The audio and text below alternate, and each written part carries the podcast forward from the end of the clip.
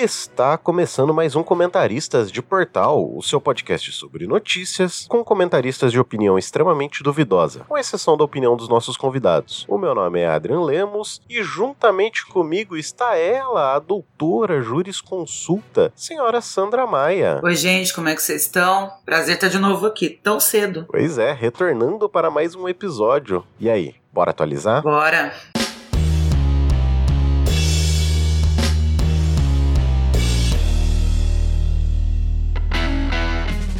Chegando aqui no nosso quadro de atualizações, queria trazer apenas um recadinho, falar que nós estamos disponibilizando um formulário para que vocês, ouvintes, possam comentar conosco. Esse formulário ele é dividido em três partes. A primeira parte ela pede alguns dados pessoais ali, nome, se a pessoa quer se identificar ou não, essas coisas assim. A segunda parte ela é mais voltada para as informações sobre a matéria que você quer comentar conosco. Então, ela é muito parecida com o que nós fazemos aqui, lá nós pedimos o link da matéria, o título, data, autor, essas coisas que a gente costuma comentar por aqui. E a terceira parte em si é aonde o seu comentário vai poder ser feito. E ele pode ser feito em três diferentes maneiras. A primeira delas é em texto, áudio ou vídeo. Então, na parte de texto ali, escreve um pouco sobre o que fala a matéria, e aí a pessoa já pode entrar fazendo o próprio comentário. Em áudio, caso a pessoa queira, é muito parecido com o que nós fazemos aqui. Então, a, a pessoa diz de onde que é a matéria, de quando é, quem escreveu. Caso não tenha algum autor, a pessoa pode dizer que a matéria ela é não assinada, diz o título da matéria, faz um resumo, deixa a opinião na sequência, que a gente vai utilizar esse áudio na gravação e fazer os nossos comentários em seguida. Uma coisa que as pessoas têm que lembrar é de manter o telefone um pouco afastado do nariz para evitar que ele fique pegando aqueles ruídos de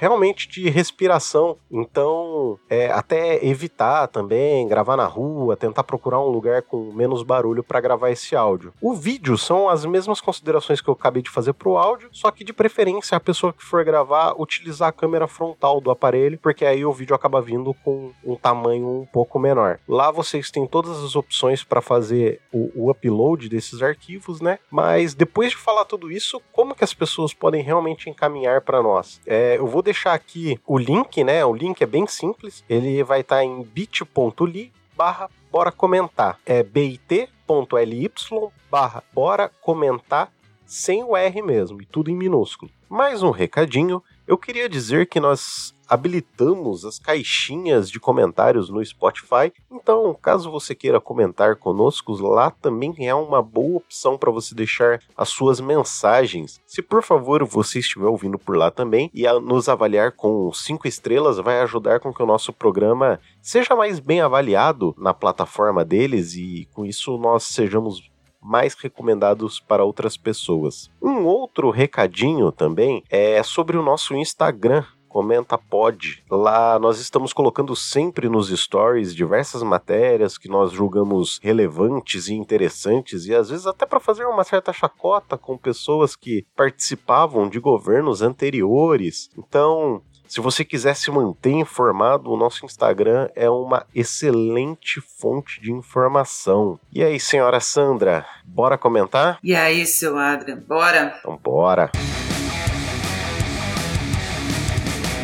Chegando aqui no nosso quadro principal, senhora Sandra, traga-nos a sua primeira matéria. Vamos lá, Adrian. Essa semana é, saiu, uh, estourou a, a notícia de que o pastor Valadão fez um culto pelo YouTube e andou falando umas coisas. Então eu peguei aqui a matéria do UOL, assinada pelo Rubens Anater, do dia 4 de julho de 2023, com o título Pastor Valadão pode ser impedido de pregar e até ser extraditado, diz advogado. É, vou abrir aspas para a frase que ele falou e que tomou uma proporção gigantesca, até por, é, é, realmente bem grave, né? Sim. Então, aspas para ele. Agora é hora de tomar as cordas, de voltar a dizer: pode parar, receta mas Deus fala que não pode mais. Ele diz: Já meti esse arco-íris aí. Se eu pudesse, matava tudo e começava de novo, mas prometi que não posso. Agora tá com vocês. Essa frase ele está se referindo à população LGBT, à comunidade LGBTQIA. É, é, uma, é uma frase absurdamente homofóbica Sim, e extremamente violenta. com certeza. né? Ele atribui, primeiramente, ele se ele toma ele toma-se por amigo íntimo de Deus, porque sabe o que Deus pensa, né? Na cabeça dele. Eles são extremamente amigos Sim, e que Deus acha que como ele não pode fazer mais nada, explicando para quem não eu não sou muito religiosa, mas é, explicando o contexto, é, na Bíblia diz que o arco-íris é uma forma que Deus fez aliança com o povo é, depois do dilúvio, né, e tudo mais, depois que ele resetou o mundo. Então, que o arco-íris seria uma promessa de que aquilo não aconteceria de novo. E é dentro desse contexto que ele diz, como Deus não pode matar todo mundo, então agora está com vocês. Essa advogada, a Jaqueline Valles, ela é mestre em direito penal e lembrando que a homofobia, ela foi equiparada ao crime de racismo em 13 de junho de 2009 no plenário do STF, que fixou a tese dessa equiparação. É, ele também fixou a tese nessa mesma decisão de que a repressão penal à prática da homofobia não alcança nem restringe o exercício da liberdade religiosa,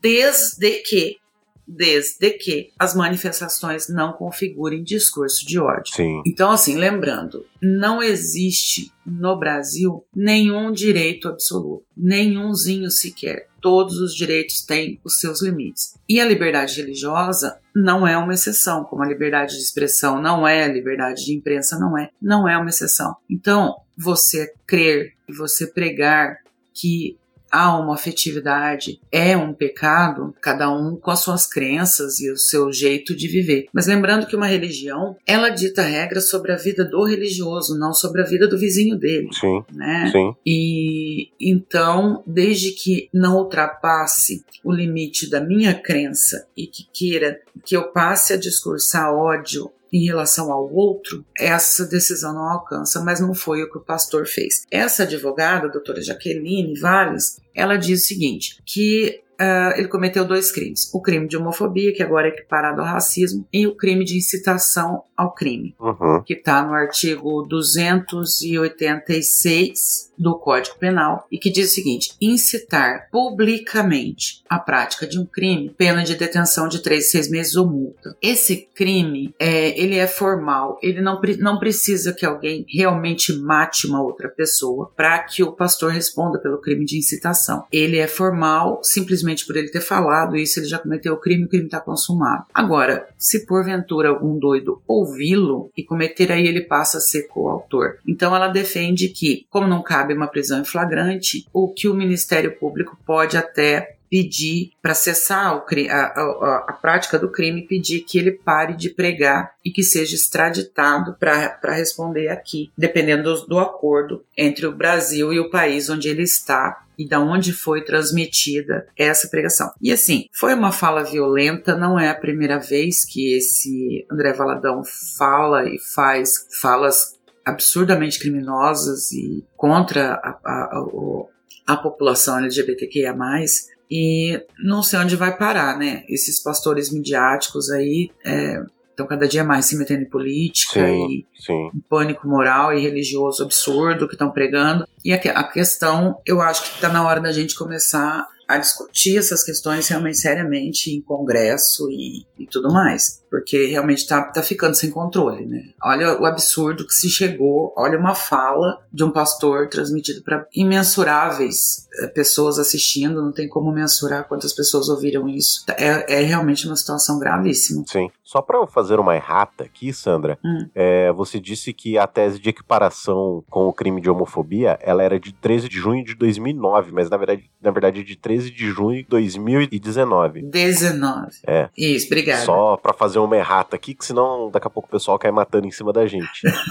Isso, gente, de 2019. Então, assim, é, eu também não sou uma pessoa religiosa, é, até co- comentei em episódios anteriores. Principalmente, é assim, eu já, eu já tinha uma certa inclinação ao ateísmo, sabe? E há algum tempo atrás, meu enteado faleceu e, assim, isso pesou muito para com que esse meu lado ateísta é, crescesse e evoluísse, vamos dizer assim, entendeu? Uhum. Mas é, a, a, teologia em si e religiões, de certa maneira, são, algo, é, são coisas que me fascinam. É, não que eu acredite, mas eu acho muito interessante tentar entender o que se fala, o que se prega. E tem uma coisa que já tem algum tempo que vem martelando na minha cabeça, assim, que é, eu vejo esses pastores midiáticos falando, e cara, é incrível como eles não conseguem pregar o cristianismo. Não.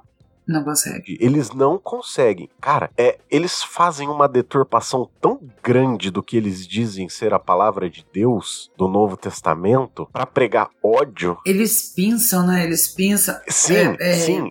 Eles utilizam a falácia, né? Pequenas frases sem Exato. completo contexto, porque assim, a, a, vamos, a gente está falando de, de, cristianismo, vamos pegar então a Bíblia. Uhum. É, a, dentro é, são histórias, sim, né? São, sim. Então, aquelas frases, elas têm contexto, Exato. elas estão dentro de um contexto, de uma história, de uma moral, de uma, de uma, de um ensinamento, de uma, de uma direção de, de comportamento e tudo mais. É, quando você pensa uma frase desse texto, você consegue deturpá-la a ponto de dar a ela um, um sentido completamente oposto. Sim. É, e assim, em cima disso, a, a, a escravidão era pautada na, na, na, permissão que a Bíblia dava, por exemplo, para se ter escravo, ainda que fosse escravos de uma outra época, dentro de um outro contexto, uh, de pessoas da mesma etnia, do mesmo, da mesma área territorial ali,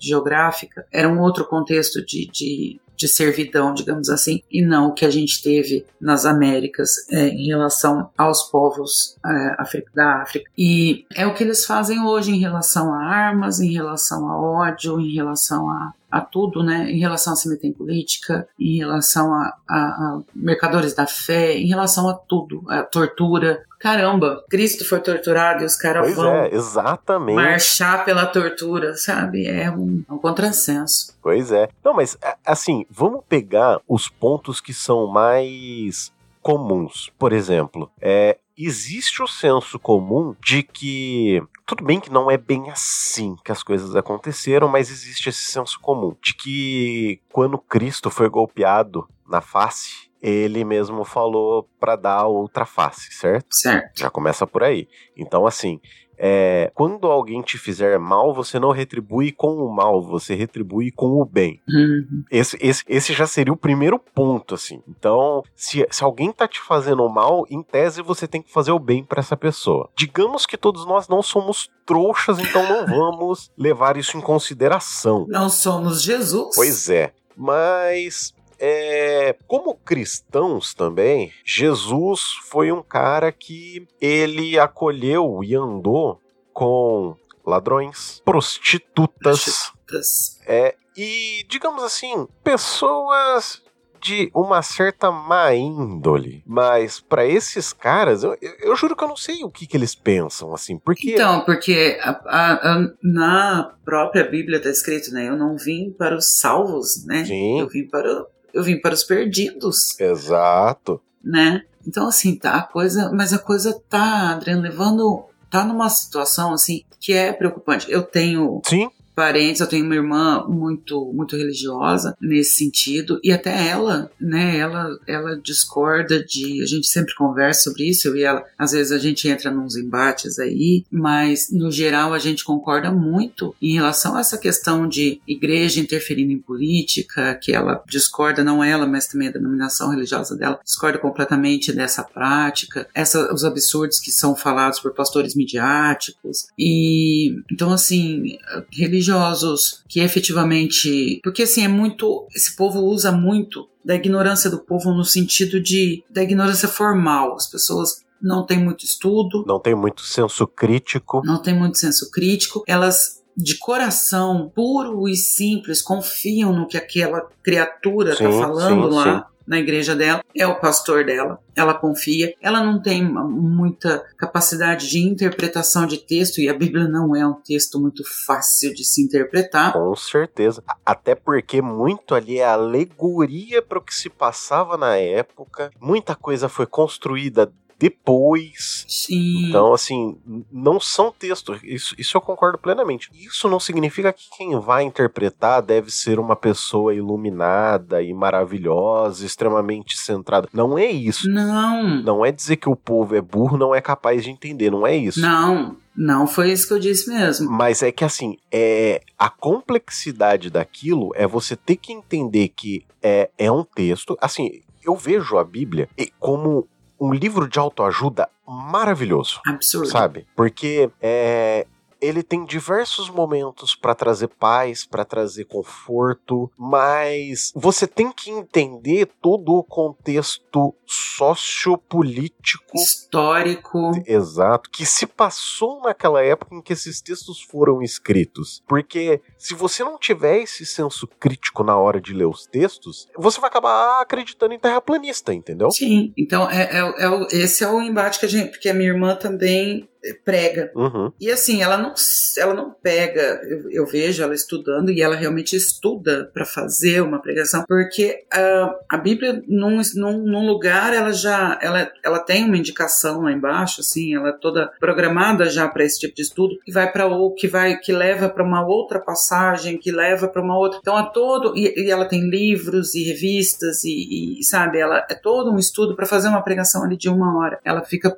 dias em cima daquilo. Não precisa ser uma pessoa iluminada, não é uma questão de, de, de iluminação religiosa para você compreender. É, mas é uma, realmente uma questão que você precisa de uma certa capacidade interpretativa de texto para que você compreenda, tempo para estudar aquilo que você está falando. Realmente pegar uma coisa de uma época muito, muito, muito atrás e trazer para uma aplicação fática Sim. dos dias atuais, né, se você quer conduzir uh, um rebanho. E não, uh, uh, esses pastores midiáticos, eles simplesmente pegam uma frase uhum. e aquela frase eles pensam dali, aquela frase é tirada de todo um contexto e serve como, como seta para você ir adiante entendeu? É nesse sentido aqui, não tenho o que falar, não tenho o que reclamar, não tenho o que dizer. E aí vira esse tipo de absurdo que a gente tá vendo. Sim. Que um cara chega no YouTube para milhões e milhões e milhões de pessoas e diz que agora matar LGBT é com eles. É, é, é com vocês, saiam por aí. Ah, mas é que tá. Esses caras, eles, pegam, eles pregam tanto o individualismo, mas eles se incomodam tanto com o individualismo do outro, né? É, é. é essa, essa... É uma coisa que eu realmente eu queria muito, muito entender o que passa na cabeça de um ser humano que se incomoda com quem o outro está dormindo, se esse outro não é o seu esposo, Sim. ou sua namorada, sua, sabe, o seu namorado. Se não é ele mesmo, né? Se não é você mesmo. É. Por que você se incomoda com isso? Por que você se incomoda com as decisões do outro? Com ah, porque vai pro inferno. Mas não é você, criatura. Supondo Exatamente. que sim, que seja exatamente assim a vida que eu esteja errado e você esteja certo, que exista um inferno e que a pessoa, né, vá para o inferno. Não é você, Por que tanta preocupação? Mas agora eu, eu, te faço uma pergunta, Sandra. E se o Deus certo é o Deus da tribo da Polinésia, como como prevê o, o, o, pessoal do Porta dos Fundos, entendeu? E aí? E se tá tudo acontecendo porque a gente parou de, de, de levar flor para Zeus? Pois é. E, e se na verdade é sei lá, algum deus que a gente sequer sabe que existe realmente, sabe? o deus do Ruas, a, a, grande, a grande macarronada. Pois é, sabe? Então, tipo. E se assim, for a grande macarronada? É, assim, eu não sou contra a religião. Não. Eu acho que ela tem o espaço dela. Eu entendo pessoas que precisam da religião como uma forma de doutrina. A religião traz conforto. Exato. Né? Ela é importante. Mas, é, por exemplo, é, eu sou ateu. Para mim, isso é um fato, entendeu? Eu sou agnóstico. Pra mim, para mim não existe nada além do hoje. Porque como, como não existe como provar qualquer tipo de situação, então só existe o hoje. Eu só posso dizer que existe o agora, só existe o presente, entendeu? Uhum. Não, não existe. Eu, eu não posso dizer que existe alguma coisa além, não posso afirmar isso que existe e nem que não existe. Isso é agnosticismo. Aí você já tá entrando na minha área. Aí é agnosticismo. Mas Ai, sei lá, sabe? É. é muito complexo. Não, eu não sou ateia porque eu não desacredito. Porque até esses dias eu vi uma tirinha muito boa que uh, uma, pessoa, um, uma pessoa perguntava para outra como é ser ateu. Ele falou assim: você acredita no Deus fulano tal, tal? Ela falou, não. Ele falou assim, então, é assim. é assim. Você acredita em Zeus? Não. Então, é assim. Pois é. Entendeu? Mas eu, como eu não consigo ter esse sentimento de que não, não existe nada, então eu não me coloco como ateia, me coloco como agnóstica. É, eu já cheguei nesse ponto, assim, de que eu não acredito em mais nada, não, assim, sabe? De não existe, sim, sim. Aí você é ateu. Eu só acredito na aleatoriedade do universo. É a única coisa que eu acredito. Sim, eu, eu não sou ateia, eu sou agnóstica. Eu não, eu não consigo ainda. Ter uma certeza. Né, afirmar, não, não existe. Uhum. Né? Eu ainda penso, mas e se existe? E se, né? E se tudo tem um porquê? E se talvez exista, na verdade, não seja não seja religioso, mas físico, se existe uma outra dimensão, uma Sim. Sabe aquela coisa do calcega da maçã? Sim. E se e se existe uma outra coisa realmente, entendeu? Que as pessoas pressupõem. Então assim, eu não cheguei nesse nesse patamar de não, não existe. Então, eu sou agnóstico. Então, assim, se existir, nós está fudido. é, mas seguindo aqui, Sandra, é, queria trazer aqui uma primeira matéria. Ela é uma matéria da CNN Brasil, escrita pelo Ismail Shakida da Reuters. E o título da matéria diz que Google anuncia que vai bloquear sites de notícias no Canadá após lei que exige pagamento. Essa matéria é do dia 1 de julho de 2023 e basicamente o Google disse no dia 29 de junho que está se planejando para bloquear os sites de notícias canadenses na sua plataforma, no caso na sua ferramenta de busca, né? E dessa maneira eles estão se juntando com aquela outra empresa, o livro Cara, sabe? Uhum. Para tentar intensificar uma campanha por uma lei que, que exige esse pagamento para os portais de notícias locais lá no Canadá. É, um órgão fiscalizador de orçamento independente de lá, né? Ele estimou que no ano de 2022 as empresas de notícias poderiam ter recebido cerca de 330 milhões de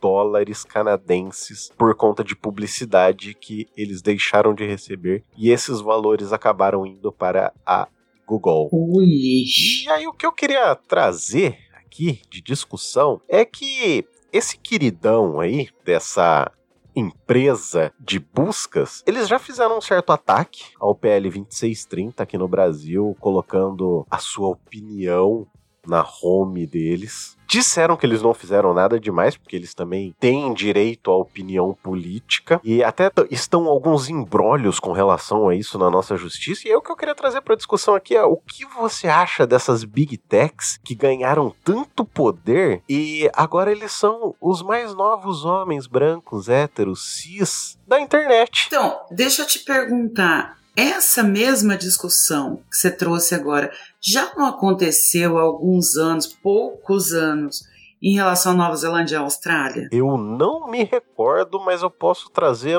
na próxima atualização para dizer. Eu tenho quase certeza que eles fizeram a mesma chantagem. Gente, tá na minha cabeça agora, mas a gente vê, vê isso no, no outro programa. Mas eu tenho quase certeza que eles já fizeram a mesma chantagem com, a, com essa questão de desindexar os portais de notícia do sistema de busca deles. Então, é, a gente falou no programa anterior quando eu falei sobre a regulamentação das drogas e tal, que eu falei tudo é regulamentado. Sim. Brinquedo de criança, pneu de carro. Sim, sim. Uh, de, de, venda de tabaco uh, a remédios. Tudo no Brasil é regulamentado, rótulo, teor de, de que está dentro que você consome, uh, tudo, etiqueta de camiseta. Você vai olhar, tem lá quanto de poliéster, quanto de algodão, quanto tudo nesse país é regulamentado. E aí vem essa patifaria de que mas é uma patifaria de Big Techs não poder ser regulamentada. Aonde? E assim, o embrólio, o que deu ruim nesse negócio do Google, vou explicar para você. Foi o seguinte: as Big Techs, elas não se consideram imprensa. Por quê? Porque imprensa tem lei. Imprensa é regulamentada. Se, a, se o Jornal Nacional fala um absurdo em rede nacional e prejudica moralmente alguém ou conta uma, uma, mentira realmente violenta, o que, que acontece com o Jornal Nacional? Imagina o tanto de denunciante que esse, que esse canal não perde. Sim. Imagina o quanto que ele não tem que desembolsar de indenização. Certeza. Então, assim, existe uma consequência ligada aos atos da imprensa. Sim. Então, as big techs dizem: nós não somos imprensa. Ok, vocês não são imprensa. Então, vocês não estão dentro da lei que regulamenta a imprensa. Só que se vocês não são imprensa, vocês estão fornecendo serviço. Sim. Sim. Entendeu? Sim. Então, quando você fornece um serviço, na questão da opinião do Google, que ele diz que é opinião, não é opinião, é uma propaganda. Certeza. E propaganda é regulamentada também. Pois é. Então, assim, tem uma usina aqui na minha cidade, ela fica mais ou menos no meio. Na verdade, ela é de uma outra cidadezinha aqui perto da minha, que chama Canitar. Mas, assim, antigamente, vivia no embrólio, porque, ah, paga imposto aqui, eu pago imposto lá. Então, dependendo do que era melhor, eu pertenço a Ourinhos ou eu pertenço a Canitar. Sabe? É mais ou menos o que as Big Tech estão fazendo. Aham. Assim, eu não sou imprensa, eu não tenho que pagar indenização, eu não tenho que retirar conteúdo, eu não tenho que me responsabilizar pelo que eu, pelo que tá na minha dentro da minha plataforma. Mas aí quando ele faz uma cagada dessa, ah, não, mas eu também não tenho que pagar por isso, porque eu não sou uma propaganda, eu sou uma questão de notícia. Você é o quê, né? Se decide o que você, Você quer é o ser, né? quê? Entendeu? Aí foi acionado a, a Secretaria do Consumidor, né? Se não me engano, foi acionado, né? Agora você vai ter a, a- o Telegram também teve que se retratar, teve que e foi muito engraçado a retratação do Telegram, né? Que fomos obrigados a nos retratar Sim. do tipo eu tô colocando isso daqui, mas não é o que eu penso, o que eu penso é aquilo lá Exato. que eu mandei pra vocês sem ninguém me pedir, inclusive. Sim. Então, mas sabe o que eu acho interessante? É justamente a falta de regulamentação foi o que permitiu essas big techs adquirirem o poder que elas estão tendo hoje. Uhum. E esse, e assim, o que mais me irrita é, é um poder absurdo. O livro cara mesmo é uma foi uma empresa que influenciou diversas eleições pelo mundo afora. É, teve gente usando isso como propaganda, assim, achando bonito usar isso como, como discurso. Os caras não fazem nada. A gente percebe que existe sim uma segmentação do que te mostra nas suas linhas do tempo. Você percebe que, assim, tipos de coisas que estão extremamente. Assim, eu sou uma pessoa mais de esquerda, progre- progressista, e o que aparece de vídeo de nego de direita pra mim não tá escrito, sabe? E assim, é vídeo de direita, é vídeo de pessoa homofóbica, é vídeo racista. Cara, quanto vídeo de violência não aparece? Então assim, se eu tô vendo aquilo e eu percebo que aquilo, eu não acho que eu sou um alecrim dourado pra conseguir perceber que eu percebo e a plataforma não percebe, entendeu? Eu, eu não consigo ter essa visão. O Xandão falou na. Foi o Xandão?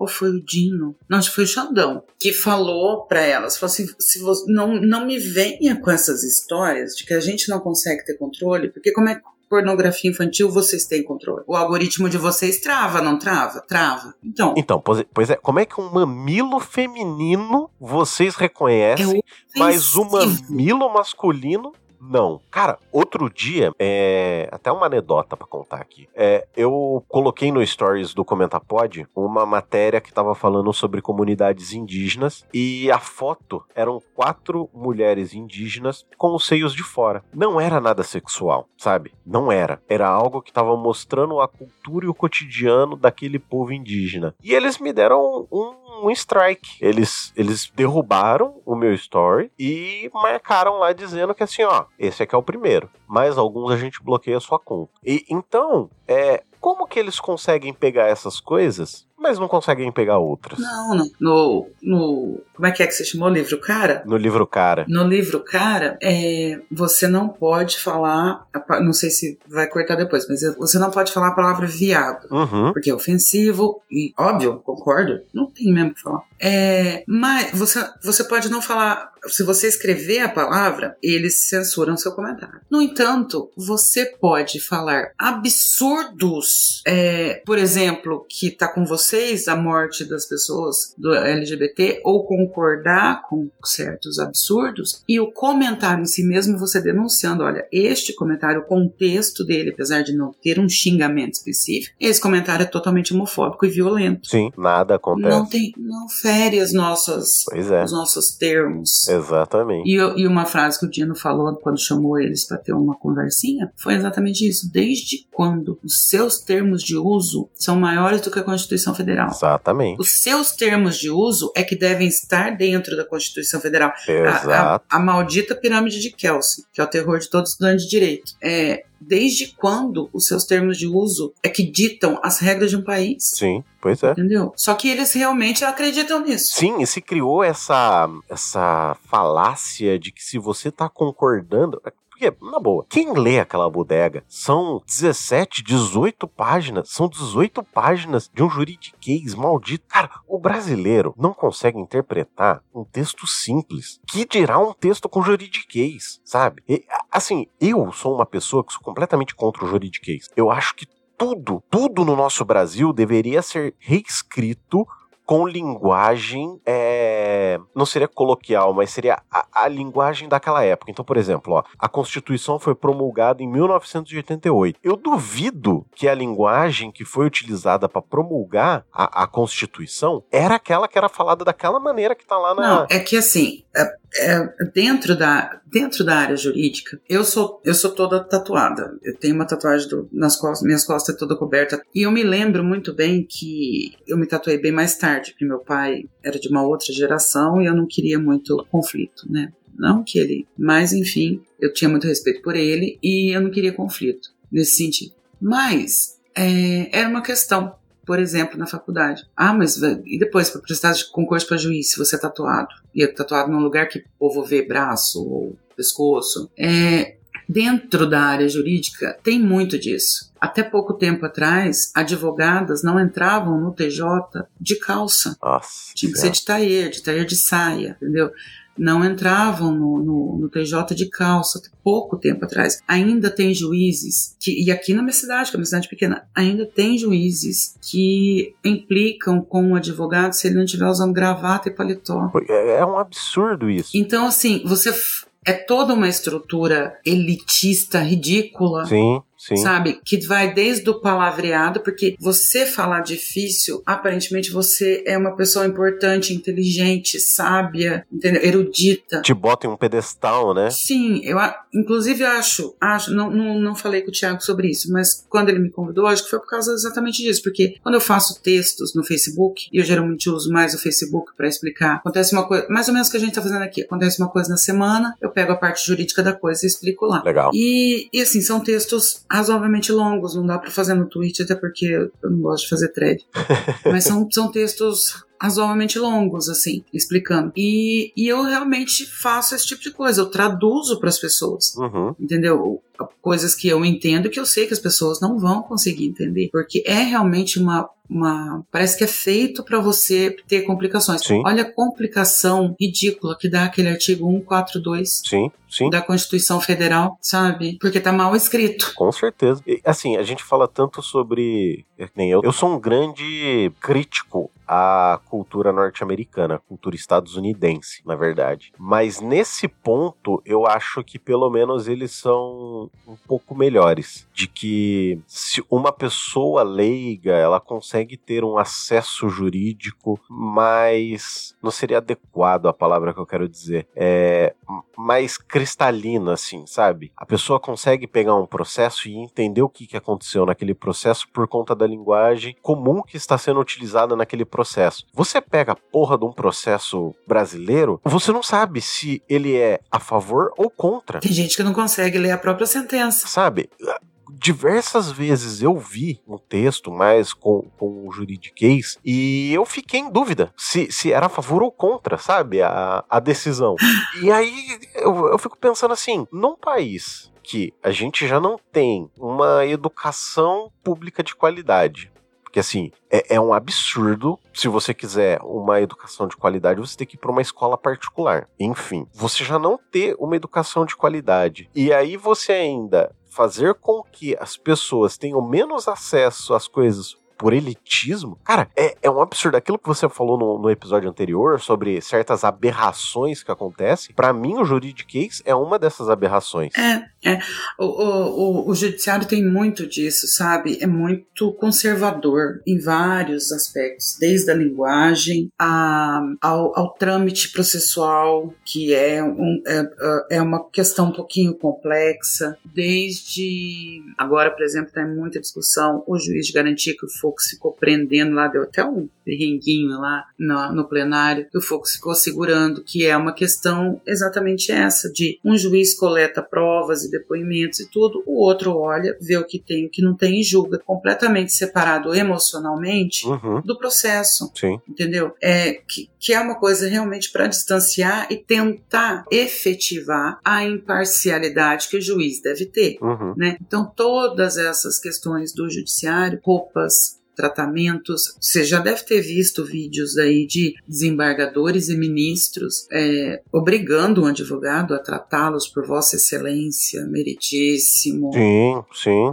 As famosas carteiradas, né? sabe? Ter aquela aquela coitada da, da, da policial que teve até hoje eu não entendi aquilo, que teve que indenizar um desembargador porque ela foi dar uma multa pra ele e ele veio com quem você sabe com quem você tá falando, né? E ela acabou tendo que indenizar o cara e fizeram vaquinha e tal. Cara, é uma loucura isso. É, o processo da atriz lá em relação ao ministro Gilmar Mendes, né? Que o Gilmar Mendes não gostou lá do negócio que ela falou, é, que, aquela atriz que era do CPC. Então, assim, o judiciário tem muito disso, muito elitismo, é muito conservadorismo, muita coisa nesse sentido aí. E realmente é, é quase inacessível à população compreender o que acontece no judiciário. É muito triste isso. Vamos seguir aqui, Sandra? Traga-nos a sua próxima matéria. Ah, essa aqui foi muito boa. Tá no Globo, no G1. Globo é uma matéria de Jornal Nacional que tá transcrita no G1. TST reconhece racismo estrutural e condena Sari Corte Real e Sérgio Hacker por dano moral. A matéria do dia 4 de julho de 2023. Eu não sei se você lembra, Adriano, dessa história. Não, confesso que não. Tá, é o seguinte. ah, a empregada doméstica da família foi passear com os cachorros e deixou o menininho dela com a patroa. A patroa, salvo engano, estava fazendo as unhas. Eu acho que era isso, mas enfim, descuidou-se da criança e a criança caiu do nono andar do prédio. O Miguel tinha cinco anos. E ah, agora aconteceu o seguinte: o Ministério Público do Trabalho denunciou e o TST aceitou a denúncia ah, numa com uh, na denúncia de uma ação civil pública. Então essa indenização que eles vão pagar não é não vai para a família do Miguel, vai para o Fundo de Amparo do Trabalhador ou alguma entidade com fins, sem fins lucrativos, Uhum. porque é um dano coletivo. Certo. E em cima do quê? Porque, a- porque a decisão é histórica? Porque foi a primeira vez que o TST, que é o Tribunal Superior do Trabalho, reconheceu o racismo estrutural, sexismo e classicismo em relação aos patrões e a Mirtes e Marta Santana, que eram, respectivamente, mãe e avós do Miguel. Então, é uma decisão histórica é, vinda do Tribunal Superior do Trabalho e que é, colocou em documentação, em- voltando à- questão que a gente estava anterior, em juridiquês, entendeu? Que olha, isso existe. E assim, agravado pelo fato de que a senhora Sari Corte Real é esposa do seu Sérgio, que era o prefeito da cidade. E a avó e a mãe do Miguel eram funcionárias públicas Puta e estavam trabalhando como domésticas. Então há também um desvio de função. E o desembargador fala exatamente, toca. E assim, é uma decisão incrível, realmente. Mas assim, deixa eu te fazer uma pergunta, te cortando um pouquinho. É, você não acha que é um certo escárnio, assim, é uma certa filha da putagem? Porque assim, tudo bem, não não existe dinheiro no mundo que traga uma pessoa ou que traga conforto. Ok, eu concordo com isso e eu tenho plena ciência disso. Mas você não acha que é uma certa filha da putagem é, essa mãe não ter. Tudo bem, por mais que seja um dano coletivo, mas essa mãe não ter parte dessa indenização, não, não precisa ser 100%. Que seja 40%, 50% do valor da, da ação. É para a família que foi lesada inicialmente. Tá, vamos só diferenciar uma coisa aqui. O dano coletivo, porque assim, ah, cada vez ah, que alguém comete um crime, existe a vítima em si do crime especificamente. Uhum, Mas toda a sociedade, como grupo, ela é ferida entendi. desse crime, por conta desse crime, né? O pacto é quebrado. Então, eh, quando se fala em ação civil pública e dano coletivo, nesse caso por conta do racismo estrutural, do classicismo, do elitismo e de tudo o que está na sentença, é uma reparação à sociedade. Entendi. Não exclui o fato da família do garoto, do Miguel, ter direito à indenização pessoal, mas isso acontece em uma outra esfera, na esfera civil, certo. que provavelmente não vai chegar a isso, porque também tem uma filha da puta, aí sim, é uma filha da puta, é outra patifaria, que é o seguinte, aqui no Brasil há um entendimento judicial de que você não pode enriquecer sem causa. Enriquecer? Eu, isso, mas isso, obviamente, só se aplica a pobres, ah, né? Claro, Porque todos os ricos estão ricos sem, sem causa, né? É herança de papai. Não, aliás, causa, causa tem, né? É exploração. É causa né? tem, né? Uma exploração, né? Mas assim, você entendeu? Sim. Então, por exemplo, se duas juízas perdem o voo, a indeniza- a indenização delas, eu vi uma matéria há alguns anos, meses, acho que foi na época da pandemia, alguns anos atrás, se não me engano, deu 100 mil de indenização. Nossa senhora. Se um pobre perde um voo, que se você parar para pensar o prejuízo dele é maior, Sim, porque para ele a passagem pesa mais, com certeza. proporcionalmente, esse cara vai ganhar 10 mil. Por que isso? Por quê? Porque se ele receber 100, ele vai enriquecer sem causa. Nossa, velho. Como se o dano que me causassem não fosse uma causa justa para que eu mudasse de vida. Sim. Nesse sentido, vamos elogiar de novo o estadunidense, que lá beira milhões. São milhões de dólares as indenizações. Sim, que, que é justamente. a- a- As indenizações lá são justamente para que aquilo não ocorra de novo, né? Exatamente. Tem, então, assim, você, a- a- a- o consumidor nesse, nesse país é lesado. Você não tem uma é, não, eu sei, eu sei. Essa semana eu vi um amigo meu ficar mais de 40 minutos tentando falar com a Vivo, porque ele fez o pagamento de umas questões lá e não liberaram a linha dele, sabe? E ele ficou mais, ele ficou quase uma hora, eu acho que ele não conseguiu ser atendido, porque ele precisou sair para trabalhar. E, e assim, é desrespeitado o consumidor nesse país absurdamente. Sim. Porque vale a pena. Porque, primeiro, que não é todo mundo que procura Exatamente. a justiça para resolver a situação. E os que procuram têm uma indenizações muito pequenas que compensam o lucro que eles estão tendo em mesar uma boa parcela da população. Há uns 10 anos atrás, eu trabalhava no escritório e ah, a gente teve um caso que a gente levou para o juizado especial civil, que é o pequenas causas, as pessoas chamam de pequenas causas. Sim. né? a gente levou para o juizado porque assim toda conta de telefone do, do, de um cliente nosso tinha 30 centavos cobrados a mais. 30 centavos, toda a conta. E aí ele se irritou com aquilo e falou: ah, Eu não uso esse serviço, eu não, não contratei esse serviço e tal. Ele se irritou com aquilo, a gente levou. Na época a gente até ganhou bem. 10 anos atrás a gente ganhou 10 mil Certo. de indenização. Aí, só que veja você, ele foi reclamar quantas e quantas e quantas contas a companhia telefônica não estava cobrando 30 centavos. Sim, com certeza. Quanto, sabe? Então, assim, ela perdeu 10 mil para este Com cliente. certeza. Mas quanto ela não ganhou de 30 em 30 em 30 centavos? Exatamente. Então, assim, e o consumidor não pode enriquecer sem causa. Pois é, mas a empresa pode, né? Claro. Claro que pode, claro que pode. né? A mão invisível do mercado Sim, tem. É, Eu, eu, pelo menos, eu sinto. Ela é invisível, mas eu sinto no meu bolso. Toda essa vez. ela é invisível, mas me dá cada tapa na cara que é. Capaz, mas é, me dá. Nossa, se enfia no meu bolso, leva meu dinheiro. Oh, Nossa, é um absurdo. Então, assim, mas ainda tem, a, voltando ao caso do Miguel, ainda tem a ação criminal, uhum. é, que ela já foi condenada, mas está recorrendo em liberdade, e provavelmente vai ter as questões civil, de indenização e tudo mais, por essa questão. Mas essa, essa decisão é realmente histórica porque colocou numa sentença, reconheceu que a situação, o contexto da situação, que isso todo mundo viu na época, agora que você lembrou do caso, você vai lembrar da repercussão. Sim, Todo mundo falava a madame branca não pode olhar porque né a filha da empregada negra não dá pra ela falar menino sai daí de perto da janela vem aqui ficar comigo Pois não dá é. pra ela levantar e ir lá buscar a criança é foda. que parece que a criança saiu atrás da mãe né saiu atrás da mãe e não conseguiu entrar no elevador não se perdeu ali, não entendia muito bem como funcionava o prédio e caiu da janela do, acho que foi do corredor, né? Enquanto a empregada dela estava cuidando dos cachorros, é. ela não conseguiu cuidar do filho Sim. da empregada. Sim. Então, assim, é realmente uma, uma decisão histórica. Muito boa a decisão. Seguindo aqui, aproveitar que a gente está falando um pouco sobre direito, sentenças e essas coisas, trazer uma notícia aqui da Gazeta do Povo que diz que Portugal encerra acordo que facilitava a atuação de advogados brasileiros no país. É uma matéria do dia 5 de julho de 2023, como eu disse da Gazeta do Povo, ela não é assinada. A matéria basicamente ela diz que a Ordem dos Advogados de Portugal, ela anunciou o encerramento desse acordo de reciprocidade, né, com a OAB aqui do Brasil. O acordo tinha sido criado em 2008, então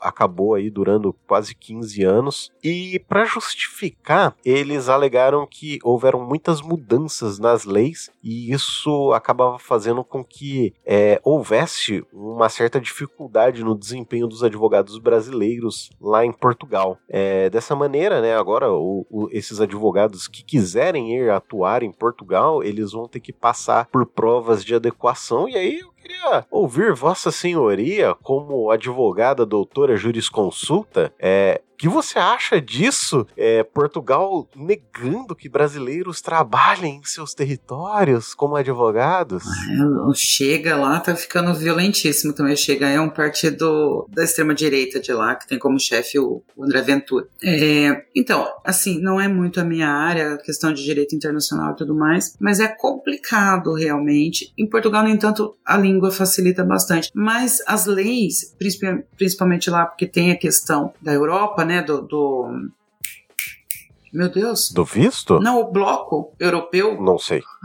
que a, que a Inglaterra saiu, gente, Ah, a zona do euro, não é? a zona do euro. Existe a zona do euro ali que, que tem ah, é, as questões próprias dela, um parlamento que cuida de todos, e aí dentro dos países tem os seus próprios parlamentos. Então, é, é, então assim, eu imagino que realmente, para quem é formado no Brasil e está acostumado com as nossas leis aqui, tenha realmente um pouco de dificuldade para atuar lá, Certo. né? A não ser que sejam questões que, que se entranhem, né? Você vai defender um brasileiro lá, e, enfim. Mas para atuação mesmo, você, eu sair daqui e querer atuar em Portugal, é, eu não acho, pelo menos assim, a priori, eu não me aprofundei exatamente em se há outras razões e tudo mais. Mas nesse sentido é um pouquinho complexo mesmo de você, a língua ajuda, mas ainda assim é complexo você entender toda uma estrutura judiciária porque elas não são iguais Aham. né? A, a- a nossa, por exemplo, se você for fazer um direito comparado entre o Brasil e os Estados Unidos, que as, as pessoas. É, é muito engraçado, porque tem gente que acha realmente que vai chegar no juiz e vai ter objeção meritíssima, sabe? Não existe essas coisas aqui. Não existe nada disso aqui. Eu protesto, né? Eu protesto, grita um advogado, eu protesto lá, o juiz bota ele pra fora, né? O base do chute, vai, vai, vai, volta pra escola, volta pra faculdade, filho. Então, assim, porque essa cultura estadunidense. Mas a lei deles é baseada muito mais em em decisões. É, a lei deles, ela é, elas são. Como é que eu vou explicar isso? Elas são abstratas, elas são uma ideia. Uhum. E dentro daquela ideia tem as decisões e aquilo vai se propagando, né? Entendi. É mais baseada nos costumes. A nossa não, a lei é escrita e ela é aquilo. Certo. Ela pode ter exceções e, e complementos e coisas nesse sentido, mas ela é aquilo. Certo. Ela tá escrita ali e daquilo ali ela não sai, ela é um quadradinho. Aham. Então, é, é complexo realmente você fazer uma faculdade aqui e atuar em outro lugar. No mesmo sentido, eu não vejo por que, que no Brasil tem revalida para médicos, porque a anatomia humana não muda, leis mudam. Justo. Então eu entendo a questão do advogado. Mas por que médicos que são formados na Bolívia, na Argentina, em Cuba, não podem simplesmente chegar aqui e abrir um consultório e precisa fazer um revalida? Isso eu não entendo. É, isso talvez eu vou deixar pra, pra nossa querida Natane Félix É, É, é- dizer mais como ela é médica, né? Talvez ela consiga dizer um pouco melhor sobre isso. Esse óculos aqui que eu tô usando, eu comprei numa ótica e a menina que me atendeu é médica cubana que veio com mais médicos na época do, do Lula ou da Dilma, não me lembro. E ela tava trabalhando de atendente, nada contra atendente de óticas, pelo amor de Deus, só tô comentando do. Mas ela tava trabalhando de atendente porque o governo não abria o Revalida para ela poder fazer a prova e clinicar aqui. Sim, é. complicado. Você vê que coisa estranha, né? Sim. Eu não entendo esse negócio do revalida. Agora, deixa eu fazer uma pergunta aqui é, sobre leis Hum. e ouvir a sua opinião sobre isso. Você acha que o fato das nossas leis, elas, de certa maneira, elas terem, elas serem abertas à interpretação, apesar de, de elas estarem bem, bem assim, entre aspas, é, descritas, você acha que isso é bom, ruim, ou essa, essa abertura para interpretação permite que elas não sejam efetivamente aplicadas? Acho que, acho que essa seria a melhor definição, não, não necessariamente bom ou ruim. É, que, que, que você pensa sobre isso? O que, que você acha sobre isso? Ah, ah, assim, na faculdade, eu, eu vivo brigando com as pessoas. Eu sou um ser humano insuportável e eu vivo brigando com as pessoas porque, assim, eu falo para elas: não adianta você ler um artigo em um código ou em uma lei e você achar que você está correto, porque as nossas leis são assim. Você tem uma lei aqui e aí numa lei complementar, a gente, depois eu falo mais sobre isso até numa outra matéria que eu vou trazer. Numa outra lei complementar, você tem outras questões e, e você tem lei para tudo no Brasil, para tudo. É, um, é, um, é uma quantidade de lei e, é- e são todos os dias são aprovados leis naquele congresso e sabe é,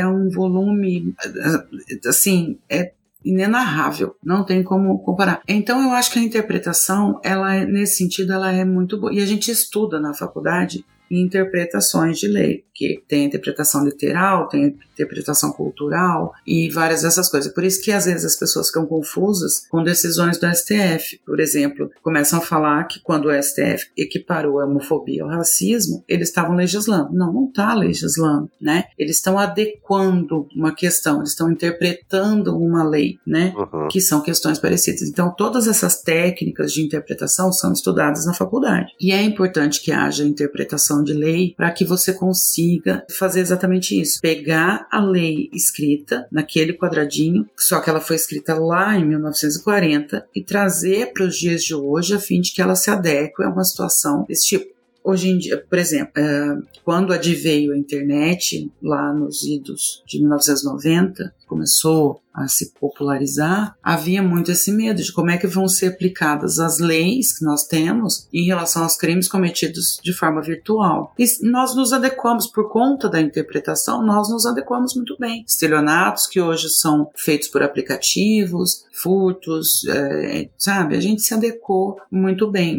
Então, nesse sentido, a interpretação ela é muito importante. Ela é essencial para você conseguir efetivar a aplicação da lei. Entendi. Muito interessante. É, é, são coisas assim que eu tenho dúvida, assim, acho bacana conversar, perguntar, tentar entender. Você acha que se fosse mais explícito seria mais fácil? É, eu fico pensando que talvez seria mais fácil de. Apesar de que, puta, o ser humano é foda caralho. Não, e é que você também não consegue abarcar toda Mas você sabe a... o que, que é, Sandra? O ser humano não consegue dar seta, tá explícito no código de trânsito que, que você tem que consegue. dar seta numa conversão e a pessoa não consegue. Não consegue. É explícito, sabe? Não, não, não, não existe margem para interpretação. Não é assim. Você dar seta quando você achar que existe a mais-valia de ocasionar um. ac- Não, não é isso. É toda conversão deve haver a utilização de seta. Ponto, entendeu? O tráfego não deve ocorrer na esquerda, deve ocorrer nas faixas da direita. A faixa da esquerda é para conversão, sabe?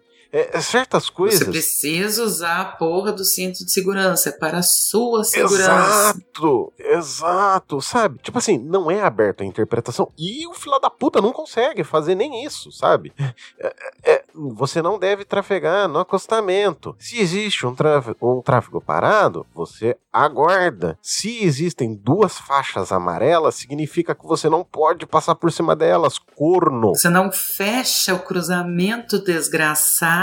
Sim! E aí você vê os comentários em redes sociais quando tem alguns vídeos de trânsito assim. Gente do céu! Sabe? Que complexo, que triste. Que... Então, assim, é- é, é, você tava comentando E tudo. você vê aí- que o, que o episódio tá ficando assim, tudo tá se emaranhando, porque a gente volta lá na questão religiosa que as pessoas não conseguem interpretar as coisas. Pois é. Então, assim, às vezes a a gente vai conversando, eu vou refletindo no momento sobre o que a gente tá falando, né? E, e aí, às vezes, eu tenho essas ligações malucas, assim. Eu- o que eu vou falar vai ser muito triste, mas, assim, eu acho que o Brasil só vai começar a mudar quando se se parecer um pouco mais. Assim, eu não acho que tem que ser isso o nosso futuro, tá? Vou deixar isso bem claro aqui, porque senão alguém vai falar: nossa, ele é a favor do controle total das populações. Não, não é isso. vamos, vamos deixar bem claro. Eugenista! Eugenista. Mas eu acho que o Brasil só vai começar a mudar quando. É que é muito triste pensar isso. Quando houver o controle total da pessoa, sabe? Olha, é o seguinte: você jogou papel na rua, você vai pagar por isso. Que veia ditatorial é essa aí que, que, você tá me apresentando? É, é, é triste, eu sei, não. É, é, triste, é extremamente triste pensar nisso, sabe? É muito triste. Porque assim, é, isso abre margem para perseguições, isso abre margem para você determinar que uma pessoa, que um grupo negro pobre periferia, ele pode ser preso com 5 gramas de maconha, é, mas o riquinho lá, com 3 quilos, ele não, não é considerado a mesma coisa. Mas enfim, não é isso que eu tô querendo dizer. mas, assim, eu não vejo uma. É, porque assim, só quando você tá sendo vigiado e punido, você faz o certo, sabe? é muito triste pensar nisso, sabe? É muito triste. É, Xandão, oremos, oremos a Xandão. É, é que assim, é que. Ai, é, é, é Sabe o que está errado aqui? É toda a estrutura. E assim, Pode ser. o que eu quero dizer para você é assim, ó. Vamos pegar uma família desestruturada. O filho da puta do cara largou a menina, que já era menor, grávida. Essa menina foi morar com a avó. Aí a menina não consegue estudar. A avó tem dois empregos. Sim. Ninguém ensina essa criança regras básicas sociais. Né? Não jogar lixo na rua, tratar bem as pessoas. Pedir um, por favor. Pedir um, obrigado. É, a importância da. É o que eu sempre. Eu, eu, eu já falei, eu já postei essa frase algumas vezes no Facebook. Quando você tira tudo de alguém, você não tem habitação, você não tem emprego, você não tem escola, você não tem família estruturada, você não tem é, saúde, você não tem nada, nada. E aí essa criança cresce e aí você quer que ela, ela não vá para um rumo, um rumo diferente na vida. Se você não deu nada para ela, ela não tem nada a perder. Sim. É, você tem razão. Entendeu? Você não deu. Porque quando você cria uma criança pensando, olha, você precisa estudar, porque você precisa se manter, né? Já, isso já é um absurdo, né? Uhum. Não deixar a criança viver da arte, Sim. ir pra praia, vender miçanga, onde já se viu isso. Mas você geralmente educa uma criança nesse sentido. Eu não tenho filhos, mas eu tenho sobrinhos, eu sei como é que é. A importância da educação, a importância da educação formal e da informal de casa, por favor, obrigado, sim, né? Sim. Respeitar uma fila, devolver um troco errado. Esse tipo de ética e de que geralmente a gente que tem uma estrutura familiar um pouco mais dentro dos padrões, você consegue ter um tempo e se adequar ali, é, outras pessoas não têm. Sim. E isso acaba gerando muitos distúrbios sociais nesse exato sentido, de que a pessoa acha que não precisa dar certo, que a pessoa acha que não precisa usar cinto de segurança, que a pessoa acha que pode beber e dirigir, que a pessoa acha um monte de dessas pequenas falhas sociais que vão ficando gigantescas porque vão se acumulando. Mas olha, olha que coisa, né? É, a gente gasta uma grana absurda para corrigir isso no depois. No depois, sim. E não gasta a mesma grana para corrigir isso no antes. Porque uh, o, o eu, uma vez eu contei também para uns amigos que quando eu tinha uns 11, 12 anos, eu tinha uma professora de geografia, dona Doraci. Eu me esqueço dela, porque foi ela que me ensinou a importância do porquê. Como você tem que se perguntar para tudo no mundo, por quê, sabe? Ela falou assim: ó, por que que político faz tanta ponte e não faz esgoto? É. Porque o esgoto ninguém vê. Exato. A ponte todo mundo vê. Só que a ponte, a ponte vai facilitar a minha vida, mas talvez o esgoto não vai me trazer doença, vai economizar no Estado. Exatamente. Você entendeu a questão? Sim. Você mostra muito mais, olha quanta gente presa. Poxa, né? A Noruega tá lá, cela vazia. É, a gente não tem, nós não temos um trabalho de prevenção e a gente por, por conta disso a gente vive apagando incêndio. E é um ciclo, e é um ciclo, sabe? É, e esses incêndios nunca vão deixar de acontecer e, e sempre vai ser cada dia pior, cada dia mais difícil. É, então, e, e, e, é por isso que, voltando à nossa conversa da semana passada, por isso que é tão importante é, o trabalho de base de conscientização Sim. da população. Porque enquanto a população não se vir como pobre e como necessitado de, de questões estatais, de que o, o, Estado lhe tome, lhe dê coisas e tome conta de, de si, elas não, eles não vão aprender a cobrar isso do Estado, entendeu? Verdade, justo. E, e, nem também a votar em pessoas que talvez possam trazer esse real, essa real melhora, né? Exatamente, porque Quantas pessoas você conhece nessa última eleição que tem casa por causa do Minha Casa Minha Vida, mas também tendo pau no Lula. Sim. Que fez faculdade por causa de fiéis para Uni e tudo mais, mas também tendo pau na Haddad. Quantas pessoas, quantas pessoas você não vê assim? A pessoa não se reconhece como pobre, sabe? E não, é, simplesmente não se reconhece. Com certeza. Seguindo aqui, senhora Sandra, é, nesse momento eu vou pedir para você trazer a próxima matéria. A minha agora, vamos falar do imbrochável e inelegível. Amém. eu digo grande e você diz. Grande dia. Ó, ah, eu peguei aqui a matéria do, do site do TSE, do Tribunal Superior Eleitoral, que tem o título por maioria de votos: TSE declara Bolsonaro inelegível por oito anos. Amém. Amém. Do dia 30 de junho de 2023. A matéria não está assinada. Então, aqui, ó. Plenário, por cinco votos a dois, reconheceu abuso de poder político e uso indevido dos meios de comunicação por reunião convocada com embaixadores. O Braga Neto foi excluído da sanção. A ação foi impetrada pelo PDT, que é o partido do nosso querido Ciro Gomes. Sumido, né? Amém, também. Tá na França? Tá na França? Não sei onde ele tá. Deve estar. Tá. e pedia a condenação e consequente inelegibilidade de Bolsonaro e do vice, o Braga Neto. Essa reunião foi realizada no dia 18 de julho de 2022. Lá no site do TSE você tem acesso a todos os votos na íntegra de cada ministro. Então, se você tiver tempo, gente, porque é comprido, se você tiver tempo e interesse, podem ler lá Tá tudo lá. Mas eu vou falar de alguns votos que chamaram atenção para a gente colocar isso na pauta, para a gente discutir aqui. É, a maioria dos ministros foram 5 a 2, a maioria dos ministros seguiu o relator, que é o ministro Benedito Gonçalves. Com isso ficou determinada a imediata comunicação para a Secretaria da Corregedoria Geral Eleitoral é, e também vai ser levada, a decisão vai ser comunicada para a PGE, que é a Procuradoria Geral Eleitoral, para que analise eventuais providências na área penal, se esse fato também pode ser punido na área criminal, ao Tribunal de Contas da União, TCU, que não dá mais para falar TCU sem lembrar do, do medo e delírio. Na verdade, na verdade, você sabe que a, a, pessoa responsável por esse teu cu hum. é o. É Diogo Esquinelo do Midcast, né? Ah, é? Não, não sabia. Ele que é o responsável por essa maravilhosa vírgula. Eu não sabia que era dele essa vírgula. Sim, é do, é do Midcast. Porque eu, eu reconheço bem a vírgula da Ad. Sim, da Ad Ferrer. Adoraria ter ela aqui comentando com a gente, sabia? Ah, ela é maravilhosa, né?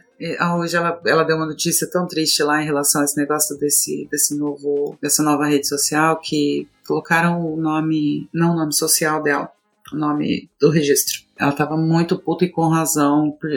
Nossa, Adi, se você estiver me ouvindo, beijo, força e manda esse povo tomar no cu. Bando de lazarento. Mas enfim, voltando aqui. O, porque foi usado os bem públicos, né? A TV estatal foi usada para transmissão e tudo mais, então vai apurar se também tem algum ato ilícito nessa questão. E, e também vai pro, pro Supremo uhum. para ver também que tem umas, tem umas outras, uh, tem, tem uns outros inquéritos lá em apuração para ver se isso vai ajudar. Então vamos lá. A, a ministra Carmen Lúcia, os votos Xandão, Carmen Lúcia e tudo mais a, a acompanharam o Benedito, mas a ministra Carmen Lúcia se destacou porque ela foi o voto que cravou a ineligibilidade, né? Que fez a maioria, que a partir do voto dela não tinha mais como é, reformar. E o ministro Raul Araújo, ó, quem diria. É, para quem não lembra quem é o ministro Raul Araújo, ele é aquele que proibiu a Pablo Vitar de gritar. Nossa, é um absurdo esse uh, cara. Contra o Bolsonaro no Lollapalooza. Sim, sim. Ele é o ministro dessa decisão. Ele tem uma ideologia, assim, ele tem um viés ideológico muito alinhado ao bolsonarismo, né? Sim, sim. Então não surpreendeu. Inclusive, o Bolsonaro até insinuou que ele pudesse pedir vista e tal, não sei o que, mas não aconteceu. Ele votou, apesar de votar a favor do Bolsonaro. Então o ministro Raul Araújo abriu a divergência para julgar improcedente a ação do PDT e ele considerou o fato sem nenhuma gravidade. Ah, o ministro achou que tá tudo bem. Tá tudo ok. Tent... Tá tudo ok. Tentar pronunciar coisas de, de golpe de Estado tá, tá ok. Segunda-feira no Brasil. Tá tudo perfeito. Não aconteceu, não aconteceu, sabe? Nada acontece feijoada. É, e esse, esse, o ministro Raul Araújo, ele vai ocupar o cargo de corregedor-geral da Justiça Eleitoral no final do ano, no lugar do Benedito Gonçalves, que se aposenta, né, no final do ano. É, e ele vai herdar mais 15 processos contra o Bolsonaro. Estão rolando lá está em trâmite, mas 15. A, a graça da história é que a ineligibilidade ela não se acumula, né? Só, são oito anos e pronto. Sim. Não vai, mesmo que os outros 15 sejam julgados também inelegível, ele já está inelegível. Mas eu fico pensando, e se não, né? Pois é. Então, até porque cabe como é que fala no direito? Quando... Recurso. Recurso, exato. Cabe recurso, mas assim, o, o, recurso dele tem que ser feito, acho que pro STF, né? Ah, é, justo. É, no STF não tem muitos amigos. É, pode ser. É verdade. Não, não, fez amiguinhos no STF. Não, tem o André Mendonça e o Nunes Marquinhos. o Medo e Delírio em Brasília é maravilhoso, não, não tem jeito. Não, eu não consigo nem conversar sem, sem vir uma coisa deles na cabeça. Virou mania nacional, aqueles bichinhos. Não, eu também, quando eu tenho que falar alguns nomes, as vírgulas deles sempre vêm na cabeça. Marcos Rogério é outro que eu não consigo falar sem gritar. Aí, eu, eu acho que assim, é mesmo assim ainda cabe recurso, isso acho que vai demorar um pouco.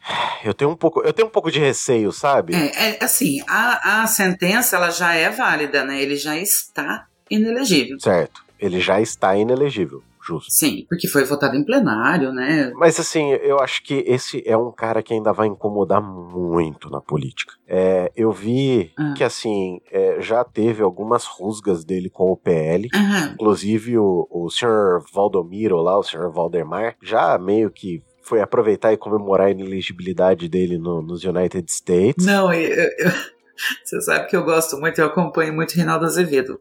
Algumas ideias dele não, não são a minha, eu sou de esquerda, ele é liberal, enfim. Mas em relação a a questões jurídicas, ele é um rábula absurdo, assim, sabe? O cara entende de direito mais do que muitos juristas. Só, só para ficar claro aqui, explica o que, que é um rábula. Um rábula é uma pessoa que entende muito de direito, mas que não fez faculdade de direito, que não é advogado, que não é bacharel em direito. Justo. É, e ele é assim, caramba, o cara entende muito, sabe? Entende muito. Uhum. E, e eu acho muito engraçado que de vez em quando ele dá uma provocada, ele dá umas fincadas no Valdemar, que o Valdemar fala umas coisas, meio que querendo passar a mão na cabeça do Bolsonaro. E aí ele fala assim: Valdemar, todo mundo tá vendo, Valdemar, que você tá feliz com tudo isso, Valdemar. Sim, sim. Não faz isso, Valdemar, tá ficando feio, Valdemar. Pois é. é muito bom, cara, é muito bom.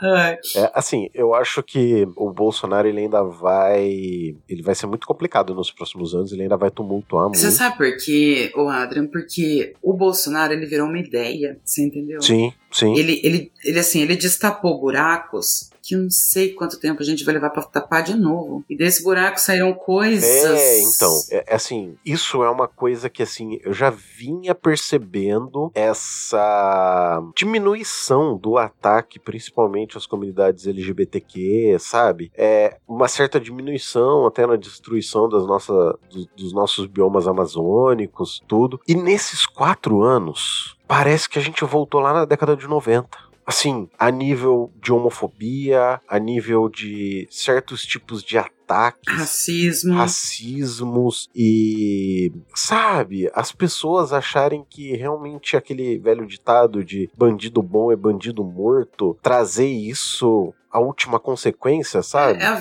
a, violência tá absurdamente normalizada. Sim. Ah, essa semana me tiraram um, jogador do Corinthians, o Luan, de dentro de um quarto de motel. Pois é, exatamente. Postaram nas redes sociais assim, é a glorificação da violência. Olha o que que eu faço. Pois é. Sabe? Olha, olha que coisa, assim, fora a burrice de você postar o seu próprio crime. Né? Mas isso a gente já está acostumado, vejamos o 8 de janeiro. Exatamente. Mas assim, a violência é glorificada cada. Eu sou, eu sou melhor que você porque eu tenho coragem de ser violento. Com certeza. Como se fosse uma dádiva, um dom. Sim. Então, e, e, nisso, pelo menos, eu acho que o que aconteceu no 8 de janeiro e que muita gente foi presa foi praticamente didático. Aí que eu falo para você dessa questão de que, às vezes, quando você vigia e pune, é didático, sabe? Sim. porque Sim. Tem, tem muito bolsonarista hoje que tem medo de ir pra rua é, pedir um golpe de Estado porque tá com medo de ir preso, sabe? Literalmente porque tá com medo de ir preso. Por conta de senhorinhas que foram pra cadeia pedindo a porcaria da, da destruição do nosso Estado Democrático de Direito, essas pessoas estão com medo de ir protestar. E assim. E tem que ter medo tem que ter medo. Exato, exato. Assim, o Brasil sempre foi um país de impunidades, sempre. Isso é, eu tenho certeza que já é algo assim que é, é muito bem fixado na cabeça de muitos dos brasileiros. Não, não é eu somente. Eu sei que muita gente vai falar isso, que o, o Brasil, a gente vê impunidade e principalmente com quem tem mais dinheiro. Esse, esse país, ele funciona muito bem para quem ganha mais do que 10 mil reais. Dá até para colocar número. Se você ganha mais do que 10 mil reais, o país funciona funciona maravilhosamente bem para você. Foi feito para você. Exatamente. Se você ganha menos do que isso, olha, você vai penar, sabe? Vai penar e vai penar muito com juros, transporte, saúde, educação, sabe? Tudo vai ser mais difícil. Agora, se você tem esse salário acima dos 10 mil reais, cara, a vida no Brasil é maravilhosa. Você tem tudo. Você paga uma saúde particular, que não é maravilhoso, mas é melhor do que um SUS. As crianças vão né, para a escola particular, tem uma ótima educação. Fica o dia inteiro lá, tem dois, três idiomas diferentes que já aprendem, já sai bilíngue, trilingue. A comida dessa criança tá garantida para um crescimento saudável. É, não vai comer salsicha, entendeu? Que é um embutido cheio de sódio e. Miojo. É, exatamente, entendeu? Então, assim, essas coisas que, que a gente pensa, assim, que eu vejo, pelo menos, é. Cara, quando, quando, quando realmente a gente vai ter uma mudança real? E aí eu passei a ter mais esperança nas revoluções. Sabe? É, eu, eu, não sou, eu não sou um cara tão socialista assim, de, de querer uma revolução socialista por si só e assim assado. É, nesse ponto, o, o Thiago, o Roger, eles, eles são ma muito mais do que eu, assim. Mas eu comecei a perceber que se a gente não tiver uma ruptura, não vai ter tanta mudança assim, porque tem muita gente que tá legislando em causa própria, por interesse próprio, sabe? Sim, a maioria. E, e justamente por a gente, que nem nós comentamos já, muito por nós não termos uma educação de qualidade, um pensamento crítico, é, e muita gente pregar uma coisa simples para problemas complexos, a gente não, não consegue resolver. Então, se não tiver uma revolução e a coisa não tiver uma ruptura do que a gente quer pro que a gente tem hoje, as coisas eu acho que não não vão ter uma mudança tão grande assim, sabe? e assim, e assim, a, voltando à minha professora Doraci, de geografia, ela falava, ela falava assim, a quem interessa um povo inteligente, pois é. que pensa, exato, sim, que cobra, sim, que sabe os seus direitos e, e, ninguém vai passar a perna nele, nem, nem político e nem. Você imagina? É, semana passada eu falei sobre uma lei que está aí, não vai passar e se passar vai ser declarada inconstitucional porque é desvio de finalidade, ela tem um alvo certo que é anistiar o Bolsonaro. Mas é uma lei que quer anistiar todo mundo que cometeu crime eleitoral em 2022. Mas ela tem alvo certo, então tem desvio claro de finalidade, é uma porcaria de uma lei. Mas o simples fato de um deputado ter a coragem Exato. de propor Sim. essa lei, porque ele tem advogados à disposição dele que não são burros, ganham muito bem. E, e eu, eu parto do princípio, Adriano, do seguinte: eu sou uma pessoa mediana. Uhum. Eu não sou nem espetacularmente inteligente, nem absurdamente boa. Eu sou mediano. Então eu parto do princípio que tudo que eu consigo fazer, qualquer um consegue fazer. Sim, sim. Óbvio, né, situação de, de igualdade. Se eu, como advogado, entendo certas coisas, eu não admito que um advogado não entenda. Porque se eu entendo, sim. qualquer um entende. Eu penso exatamente da mesma maneira. Eu não sou nenhum gênio. Então, ele tem advogados lá, muito mais bem pagos do que eu, que tiveram melhores oportunidades do que eu para fazer pós e mestrado e, e puta, pariu toda. Muito mais tempo, às vezes, né? Muito mais tempo. Então eles sabem que uma lei dessa é inconstitucional. Então ele propôs com duplo interesse. Se passar, ele tem o que ele quer. Se não passar, vem o discurso de que o STF Exato. não deixa ninguém governar, que o STF quer punir Bolsonaro. Vem aquele então é ganha ou ganha. Entendeu? Para ele é ganha ou ganha propor uma lei dessa. Mas é, o que eu queria chegar é exatamente o seguinte: o fato dessa lei existir já devia fazer todo mundo ir pro gabinete desse desse para casa não, gente, por favor, esse negócio de bater na casa dos outros é horrível.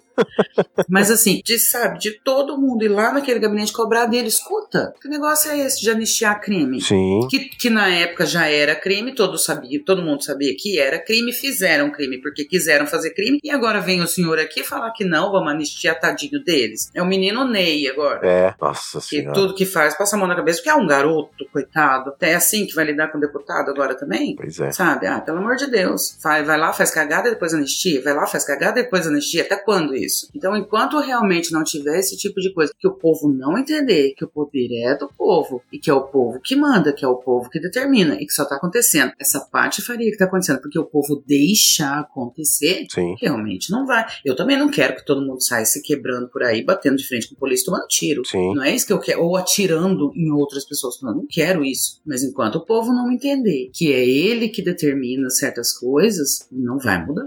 O povo vai ser um, um monte de um monte de ovelha. Com certeza. Sim. Eu até tinha uma última matéria para trazer aqui, mas é, gostaria de perguntar se você gostaria de trazer algo mais para a gente discutir na sequência. Então, vamos só falar bem rapidinho, porque como está em votação, não tem muito o que se falar, mas uma matéria do G1, eh, da- assinada pela Ana Paula Castro e Elisa Claveri, de 5 de julho de 2023, que fala que eh, vai ser zerado na reforma tributária que está em votação agora, neste minuto, eh, vai ser a tarifa da cesta básica vai vir com alíquota zero, que era uma, um comentário que estava falando aí que em alguns estados ia subir até 60% a cesta básica. Uhum. E, e não, as tarifas vão ficar zeradas mesmo. É, essa, essa reforma tributária ela vai ser implantada ao longo de sete anos Uhum. né? Então vai ter um tempo aí para adequação e tudo mais, mas vamos ver como é que vai ficar tudo certinho, porque tá em votação, a gente vamos ver como é que vai terminar esse texto base, o que, que vai entrar, o que, que vai sair e tudo mais. É uma coisa difícil pra gente conversar sobre a reforma tributária em si agora. Mas o que eu queria dizer é que essa reforma trabalhista tá causando um racha no PL Reforma tributária.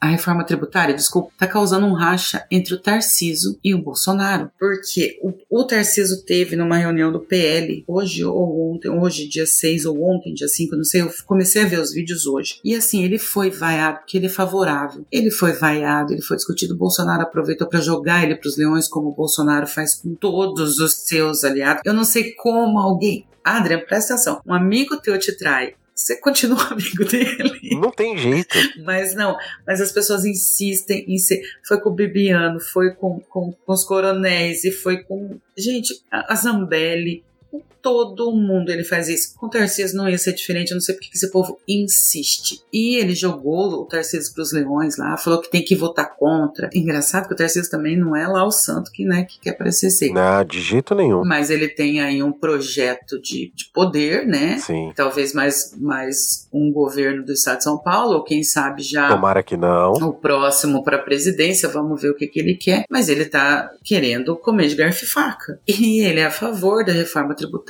e o mais interessante que eu achei no vídeo que eu vi ele sendo vaiado é que ele disse o seguinte: ele disse a seguinte frase: aí depois a reforma é aprovada. E quem aprovou a reforma? Então, o que, que ele quer? Ele quer aprovar a reforma para sequestrar a autoria. Exato. O que deu a entender foi isso, sabe? Falou assim, não, mas nós apoiamos a reforma, porque né, é uma reforma boa, não sei se você viu alguns temas aí. Não é a reforma dos sonhos. Com Até o Lula certeza. falou isso, não é o que a gente queria, mas né, é uma coisa necessária e não absurdamente ruim. Já, já passou da hora, na verdade, de, de ser feita, né? Sim, muito tempo atrás. E, e, e o Tarcísio ele quer sequestrar meio que não a autoria em si, mas assim a, a- a- o empenho, sabe, para aprovação. Eu achei muito interessante assim, porque como é, é engraçado ver duas cobras conversando, né?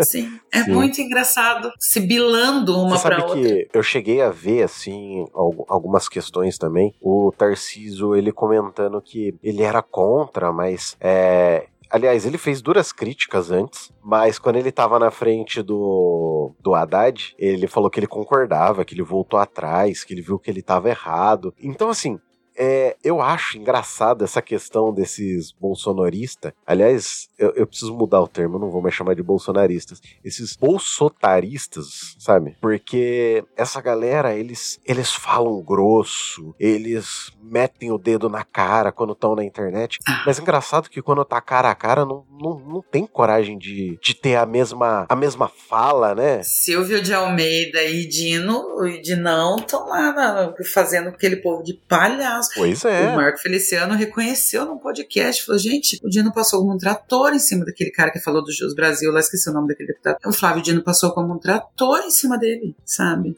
Com certeza. Então, mas assim, é, é isso que eu acho engraçado. Essa galera, esses haters de internet, que adoram ir no comentário de YouTube, no comentário de Instagram, ou num comentário qualquer e destilar o veneno, sabe? O ódio, é, tudo aquilo que a pessoa mais odeia ela gosta de ir ali falar, falar mal de você. Eu tenho, eu tenho um monte de amiga psicóloga, né? E elas falam, falam assim, gente, é impressionante como a pessoa não vê que isso é ela. Sim. Não tem nada a ver com o outro. São frustrações dela, sabe? Sim, exatamente. Sim. Mas na hora que tá no cara a cara, essas pessoas não, não têm a coragem de fazer a mesma coisa, sabe? Não tem coragem. Eu acho isso impressionante. Quanto ao Bolsonaro e o Tarciso, eu queria mais é que eles saíssem no tapa mesmo, sabe? Torce pra briga, né? É o caso de torcer pra briga. Exato. Eu quero mais é que eles briguem, que um dê um soco na cara do outro, entendeu? Dos dois eu só torço pelo olho roxo. e, e, assim, voltando de novo ao episódio da semana passada que a gente tava falando sobre retirarem as, as questões do Ministério da Marina, que parece que eles fazem tudo de pirraça. Sim. Nesses vídeos que estão ocorrendo, você presta atenção pra você ver que a, que a pessoa que fala, ela fala, ah, mas a gente vai ser a favor de coisa do PT. A pessoa não tá interessada em saber se a reforma é boa ou não para o país, se vai melhorar a economia. Exato. Ela simplesmente assim, vem do PT não presta. Não, não vamos ler, não vamos pensar eh, pensar, não tem senso crítico, não tem nada, tá? Mas é, é o tal do negócio, vamos torcer pro olho roxo. Certeza. Seguindo pro final aqui, senhora Sandra, aqui, se as pessoas quiserem entrar em contato conosco, nós temos um meio extremamente arcaico de comunicação chamado e-mail, e as pessoas podem enviar para comentaristas.pod@gmail.com. Também nós estamos no Instagram como arroba comentapod, como eu disse no começo. Nós temos diversas matérias que nós colocamos nos nossos stories, então se as pessoas quiserem ficar informadas pelo nosso Instagram Instagram seria o melhor canal para isso. Temos também o nosso Twitter, que é @comentapod, que está bem parado e eu acho que sinceramente o Twitter vai morrer em alguns meses. Mas as pessoas também, se elas quiserem me encontrar, eu sou Adrian Lemos no Twitter, tem o nosso querido Roger Manrique, tanto no Twitter quanto no TikTok, no Twitter como Roger Manrique e no TikTok como Roger.manrique. O nosso querido Thiago de Carvalho no Twitter como Tistoriano, com TH, como ele mesmo diz, né, que com com TH é que é o correto de se dizer Tiago, a querida Natane Félix, como arroba Nani Félix, e o Dalton Cabeça, como Dalton Cabeça, KBSA, como ele mesmo diz. Senhora Sandra, por favor, fique à vontade para falar suas redes sociais, onde as pessoas te encontram. Depois de eu ter falado o nome desse monte de gente, esse monte de rede social, fique à vontade, faça seu jabá, fale o que você quiser nesse momento. Gente, vocês me encontram lá no Twitter, é Sandra Maia, com Y e H no final. E se as pessoas quiserem comentar sobre coisas nerds com você, onde que elas podem Aí elas acham eu e uma galera muito boa de conversar é, lá no Sky Nerd, no grupo do Facebook. A gente comenta sobre muita nerdice lá, filme, quadrinhos e é, política, tudo, tudo, tudo que você possa imaginar tá lá. É uma, um, um povo muito acolhedor. Vem que você vai se divertir. É isso aí. Agradeço imensamente pela sua disponibilidade em gravar conosco aqui mais uma vez. O, os nossos queridos Dalton, Thiago, Roger, Natane são pequenos proletários, são pessoas trabalhadoras que, que estão com seus tempos extremamente contados e não estão conseguindo gravar este pequeno podcast. Então, muito obrigado pela sua disponibilidade, por vir aqui falar sobre coisas de juridiquês. Então, fique à vontade para voltar novamente quando quiser. Nosso programa estará mais do que aberto para isso. Obrigada, Adriana. Foi um prazer de novo estar aqui. É, espero voltar mais vezes, convidando. Tô pintando por aqui. Beleza, é isso aí. Então a gente fica por aqui. Aquele grandíssimo abraço. Até o próximo programa. Tchau, tchau. Beijo, tchau, gente.